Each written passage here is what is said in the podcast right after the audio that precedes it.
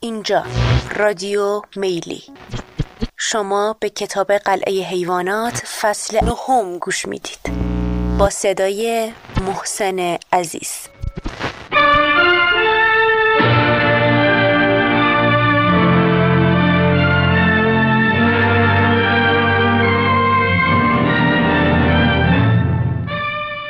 فقط اینو بگم که داریم به فصل پایانی نزدیک میشیم. این فصل یکی مونده به آخره.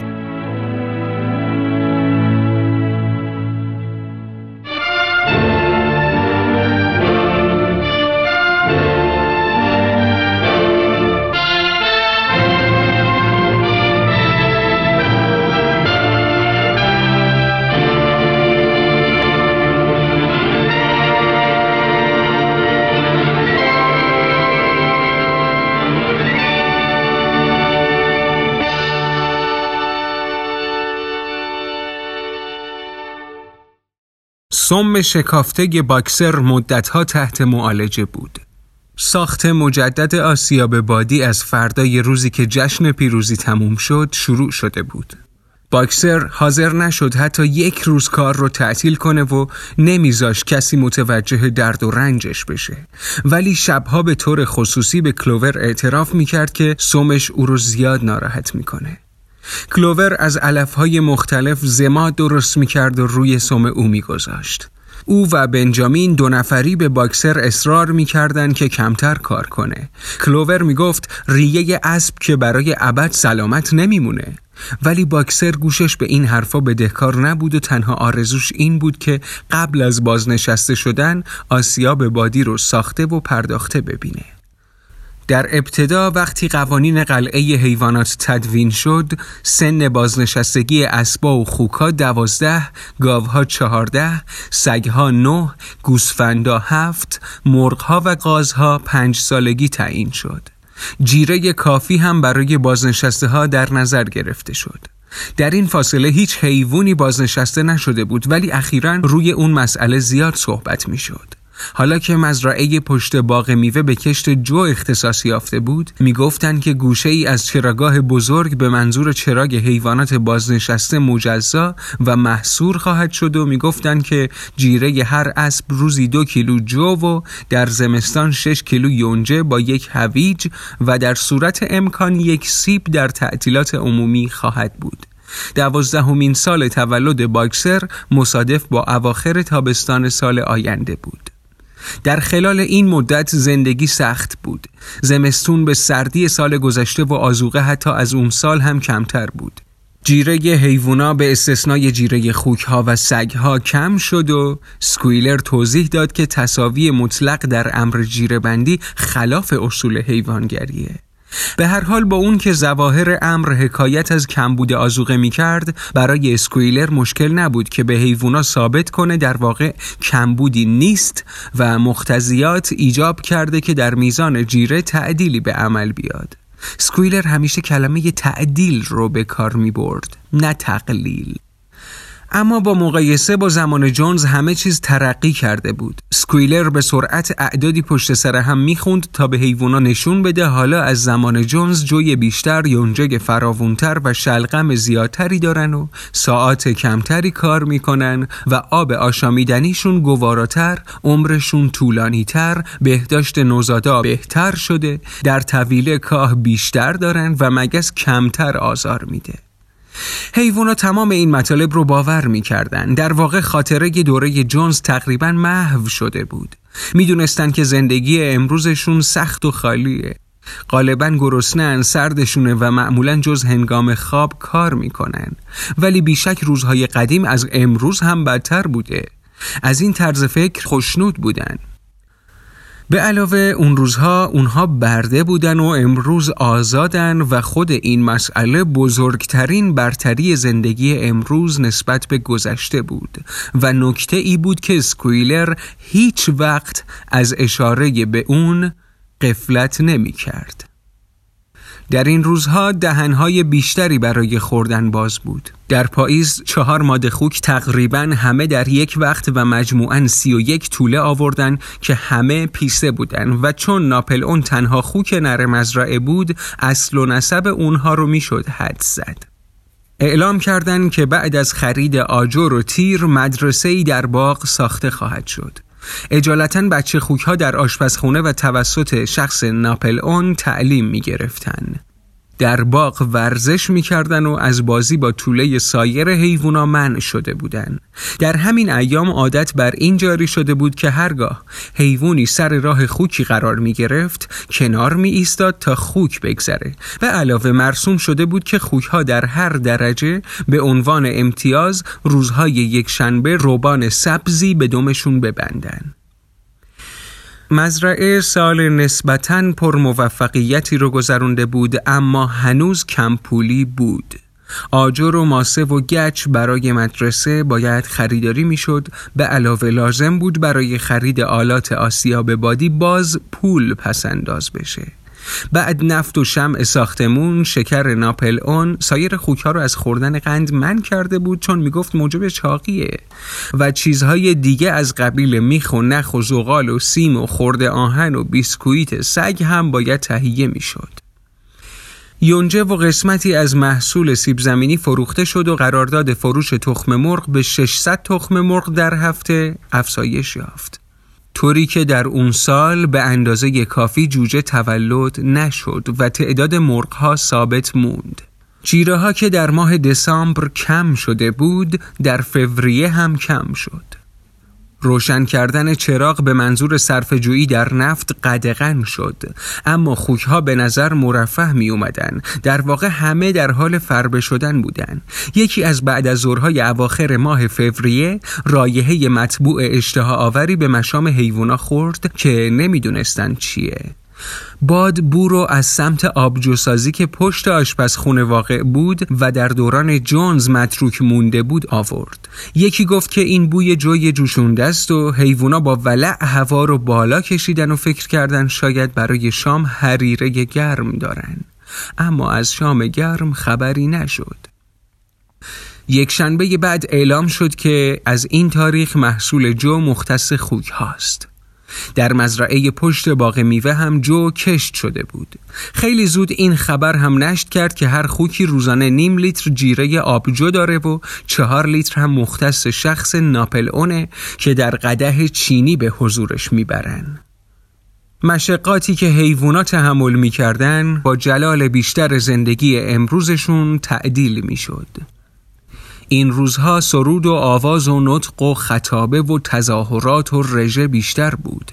ناپل اون امر کرده بود حیوونا هفته یه بار تظاهرات داوطلبانه بکنن برای اینکه پیروزی و فتوحات رو جشن بگیرن. حیوونا سر وقت معین کار رو تعطیل می‌کردن و دور محوطه سربازوار به راه میافتادن. خوکها در جلو و بعد به ترتیب اسبها، گاوها، گوسفندها و پرنده ها حرکت می‌کردند. سگها در دو طرف صف بودن و پیشا پیش همه جوجه خروس ناپل اون بود باکسر و کلوور پرچم سبزی رو که روش نقش سم و شاخ و شعار زنده باد رفیق ناپل اون رسم بود حمل می کردن. بعد اشعاری که در مدح ناپل اون سروده شده بود قرائت می شد و بعد سکویلر راجع به آخرین پیشرفت ها و ازدیاد محصول سخنرانی می کرد و بر حسب موقعیت گلوله هم شلیک می شد.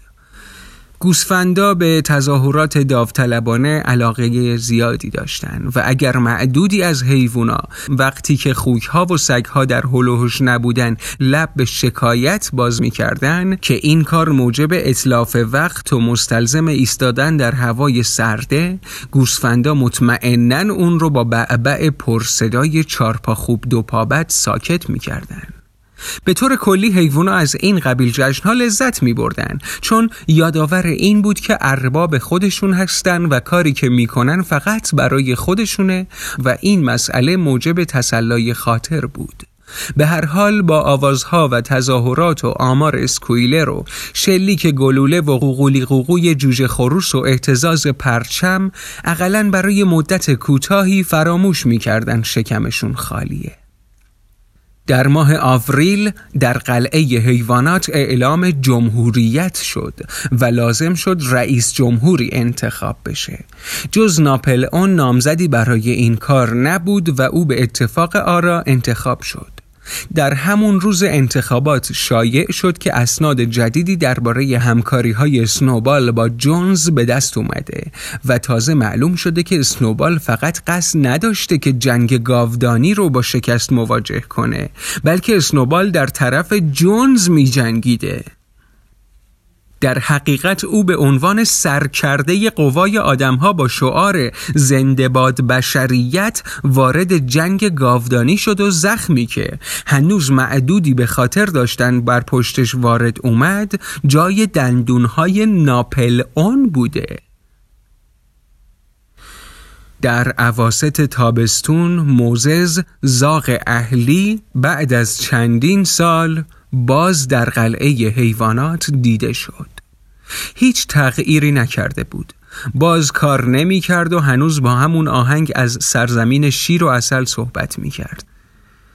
بر تنه یه درختی میشست بالهای سیاهش رو برهم می‌زد و با هر کس که میدون می‌داد حرف می‌زد با منقار بزرگش به آسمون اشاره می‌کرد و با تمطراق می‌گفت رفقا اون بالا اون بالا درست پشت اون ابر سیاه سرزمین شیر و اصله همون سرزمینی که ما حیوانای بدبخت در اون برای همیشه از رنج کار آسوده میشیم. حتی مدعی بود که در یکی از پروازهای دور و درازش اونجا رو دیده. مزارع جاودانی شبدر و پرچینهایی که روی اونها قند و کلوچه رشد می‌کنه دیده. خیلی از حیوونا گفته های او رو باور می‌کردن و منطقشون این بود که زندگی الان پرمشقته. انصاف در اینه که دنیای بهتری در جای دیگه وجود داشته باشه. مطلبی که درکش مشکل بود رویه خوکها در مقابل موزز بود. گفته های او رو درباره سرزمین شیر و اصل با طرز اهانت آمیزی تکذیب می کردن. معزالک به او اجازه داده بودن بیون که کاری انجام بده در مزرعه بمونه و حتی روزانه یک تهستکان آبجو هم براش منظور کرده بودند. باکسر بعد از اون که سومش خوب شد از قبل هم بیشتر کار می‌کرد اون سال در واقع همه حیوونا بردوار کار کردن. غیر از کار عادی مزرعه و تجدید بنای ساختمون آسیاب بادی کار ساختمون مدرسه بچه خوک ها هم از اول ماه مارس شروع شده بود. گاهی ساعتهای طولانی کار با غذای غیر مکفی غیر قابل تحمل بود. اما در کار باکسر هرگز قصوری دست نمی‌داد. در اون چه می‌گفت یا می‌کرد هیچ نشونه ای از تحلیل قواش نبود. فقط قیافش کمی شکسته شده بود. پوستش درخشندگی سابق و نداشت و کپلهاش چین و چروک برداشته بود. دیگران می‌گفتند با سبزه های بهاری حالش خوب میشه. اما بهار رسید و باکسر چاق نشد. گاهی در سربالایی تمام نیروی خودش رو جمع می کرد که وزنی رو بکشه. ولی به نظر می اومد قدرتی که او رو سرپا نگه داشته از و اراده ثابت اونه. در این مواقع لبش شکل من بیشتر کار خواهم کرد رو می ساخت صداش دیگه در نمی اومد کلوور و بنجامین باز به او تذکر دادن که مواظب سلامت خودش باشه و باز باکسر توجهی نکرد. دوازدهمین سال تولدش نزدیک می‌شد. هیچ چیز براش مهم نبود جز اینکه قبل از بازنشستگی برای ساختن آسیاب بادی به اندازه کافی سنگ جمع آوری بشه. شبی دیر وقت در تابستون ناگهان خبر رسید که برای باکسر اتفاقی افتاده. باکسر شبونه و به تنهایی برای کشیدن یک بار سنگ به آسیاب رفته بود. خبر صحت داشت دو کبوتر با عجله خبر آوردن که باکسر به پهلو افتاده و قادر به بلند شدن نیست. حدود نیمی از حیوونا به سمت تپه آسیاب هجوم بردن. باکسر روی زمین افتاده بود. گردنش بین دو مالبند عرابه طوری به سمت خارج کشیده شده بود که حتی قادر به بلند کردن سرش نبود. چشماش بیفروغ و پهلوهاش از عرق خیس بود. رشته باریکی خون از دهانش جاری بود. کلوور در کنارش زانو زد و پرسید باکسر چطوری؟ باکسر با صدای ضعیفش گفت ریم ناراحته ولی مهم نیست. فکر می‌کنم کار آسیاب بادی بدون من هم تموم میشه. سنگ به اندازه کافی جمع شده. به هر حال من فقط یک ماه دیگه کار می‌کردم. اگه راستش رو بخوای مدتها بود در فکر بازنشستگیم بودم. فکر می‌کردم چون بنجامین هم پیر شده او رو هم با من بازنشسته می‌کنن و مصاحب من میشه. کلوور گفت باید فوراً به دادش رسید یکی به تاخت بره و اسکویلر رو خبر کنه برای دادن خبر به اسکویلر همه دوون دوون رفتن فقط کلوور ماند و بنجامین که کنار باکسر نشست و بی اون که کلمه ای بگه با دم بلندش مگس ها رو از دوروبر او دور می کرد. بعد از ربع ساعتی سکویلر با ظاهری نگران و پر از همدردی رسید و گفت رفیق ناپل اون از حادثه ناگواری که برای یکی از وفادارترین خدمتگزارای قلعه پیش اومده با تأثیر فراوان مطلع شد و داره ترتیبی میده که او رو برای معالجه به مریض خونه ولینگدن ببرن. این خبر حیوونا رو کمی مشوش کرد. جز مالی و اسنوبال هیچ حیوانی قلعه رو ترک نکرده بود و حیوونا نمی‌خواستند که رفیق بیمارشون به دست بشر بیفته. ولی سکویلر گفت که دامپزشکای ولینگدن بهتر می‌تونن باکسر رو معالجه کنن و حیوونا رو قانع کرد. نیم ساعت بعد باکسر حالش تا حدی جا اومد و لنگون لنگون به سوی طویلش جایی که کلوور و بنجامین براش از کاه خوابگاه خوبی مرتب کرده بودن به راه افتاد. باکسر دو روز دیگه در طویله موند. خوکها یک بطری بزرگ محتوی داروی قرمز رنگی که در جعبه داروخونه حمام پیدا کرده بودن براش فرستادن و کلوور روزی دو بار بعد از غذا اون رو به باکسر میخوروند و شبها پیشش میموند و با او حرف می‌زد و بنجامین هم مگس ها رو از دوروبرش دور می‌کرد. باکسر به اونها اعتراف کرد که از اون چه پیش اومده متأثر نیست. چون اگه خوب بشه می‌تونه امیدوار باشه که سه سال دیگه عمر کنه و از همین حالا به ایام پر آرامشی که در کنج چراگاه بزرگ خواهد گذروند فکر می‌کنه.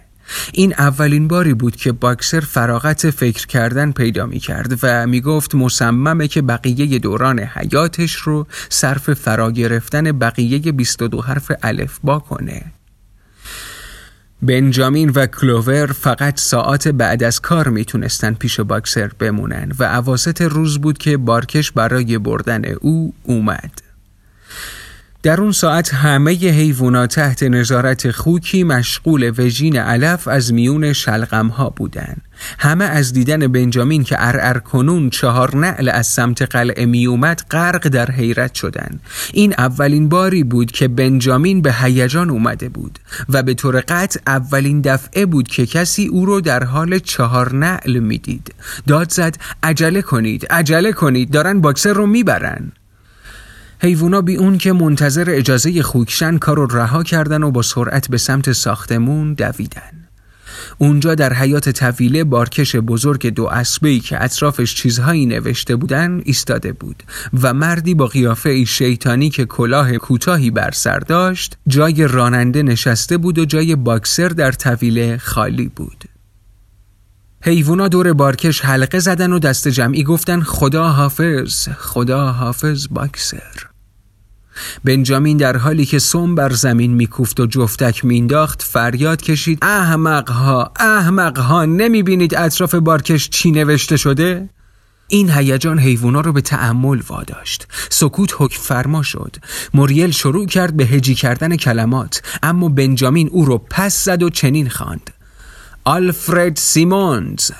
گاوکش و سریشمساز فروشنده پوست و کود و استخوان حیوان. تهیه کننده لانه سگ با غذا. مگر نمی‌فهمید یعنی چه؟ دارن باکسه رو به مسلخ می‌برن. فریادی از وحشت از حلقوم همه حیوونا بلند شد و همین وقت مردی که در جایگاه راننده نشسته بود شلاقی به اسبها زد و بارکش به راه افتاد و از حیات خارج شد. حیوونا گریه کنون دنبال بارکش راه افتادن. کلوور با فشار راهی به جلو باز کرد. بارکش سرعت گرفت. کلوور سعی کرد چارنل بره ولی عقب موند و فریاد کشید باکسر باکسر!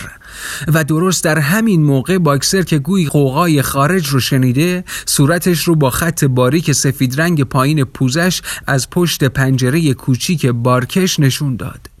کلوور با صدای وحشتناکی ضجه کشید. باکسر بیا بیرون زود بیا بیرون می‌خوان تو رو بکشن.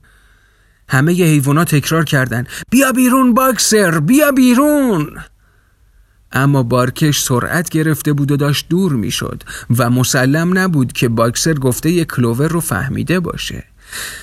اما لحظه بعد صورت باکسر از پشت پنجره رد شد و صدای کوبیدن سم او از داخل بارکش به گوش رسید. تلاش می‌کرد با لگد راهی برای خروش پیدا کنه. در گذشته چند لگد باکسر بارکش رو چون قوطی کبریتی خورد می‌کرد. اما افسوس که دیگه قواش تحلیل رفته بود. بعد از چند لحظه صدای کوبیدن سم خفیف و بالاخره خاموش شد. حیوونا در کمال ناامیدی به اسبهای بارکش التماس کنان گفتن رفقا برادر خودتون رو به پای مرگ نبرید.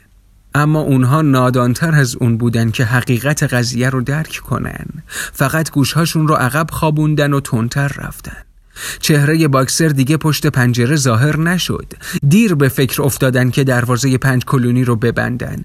بارکش از میون دروازه گذشت و به سرعت در جاده ناپدید شد. باکسر رو دیگه هرگز ندیدن.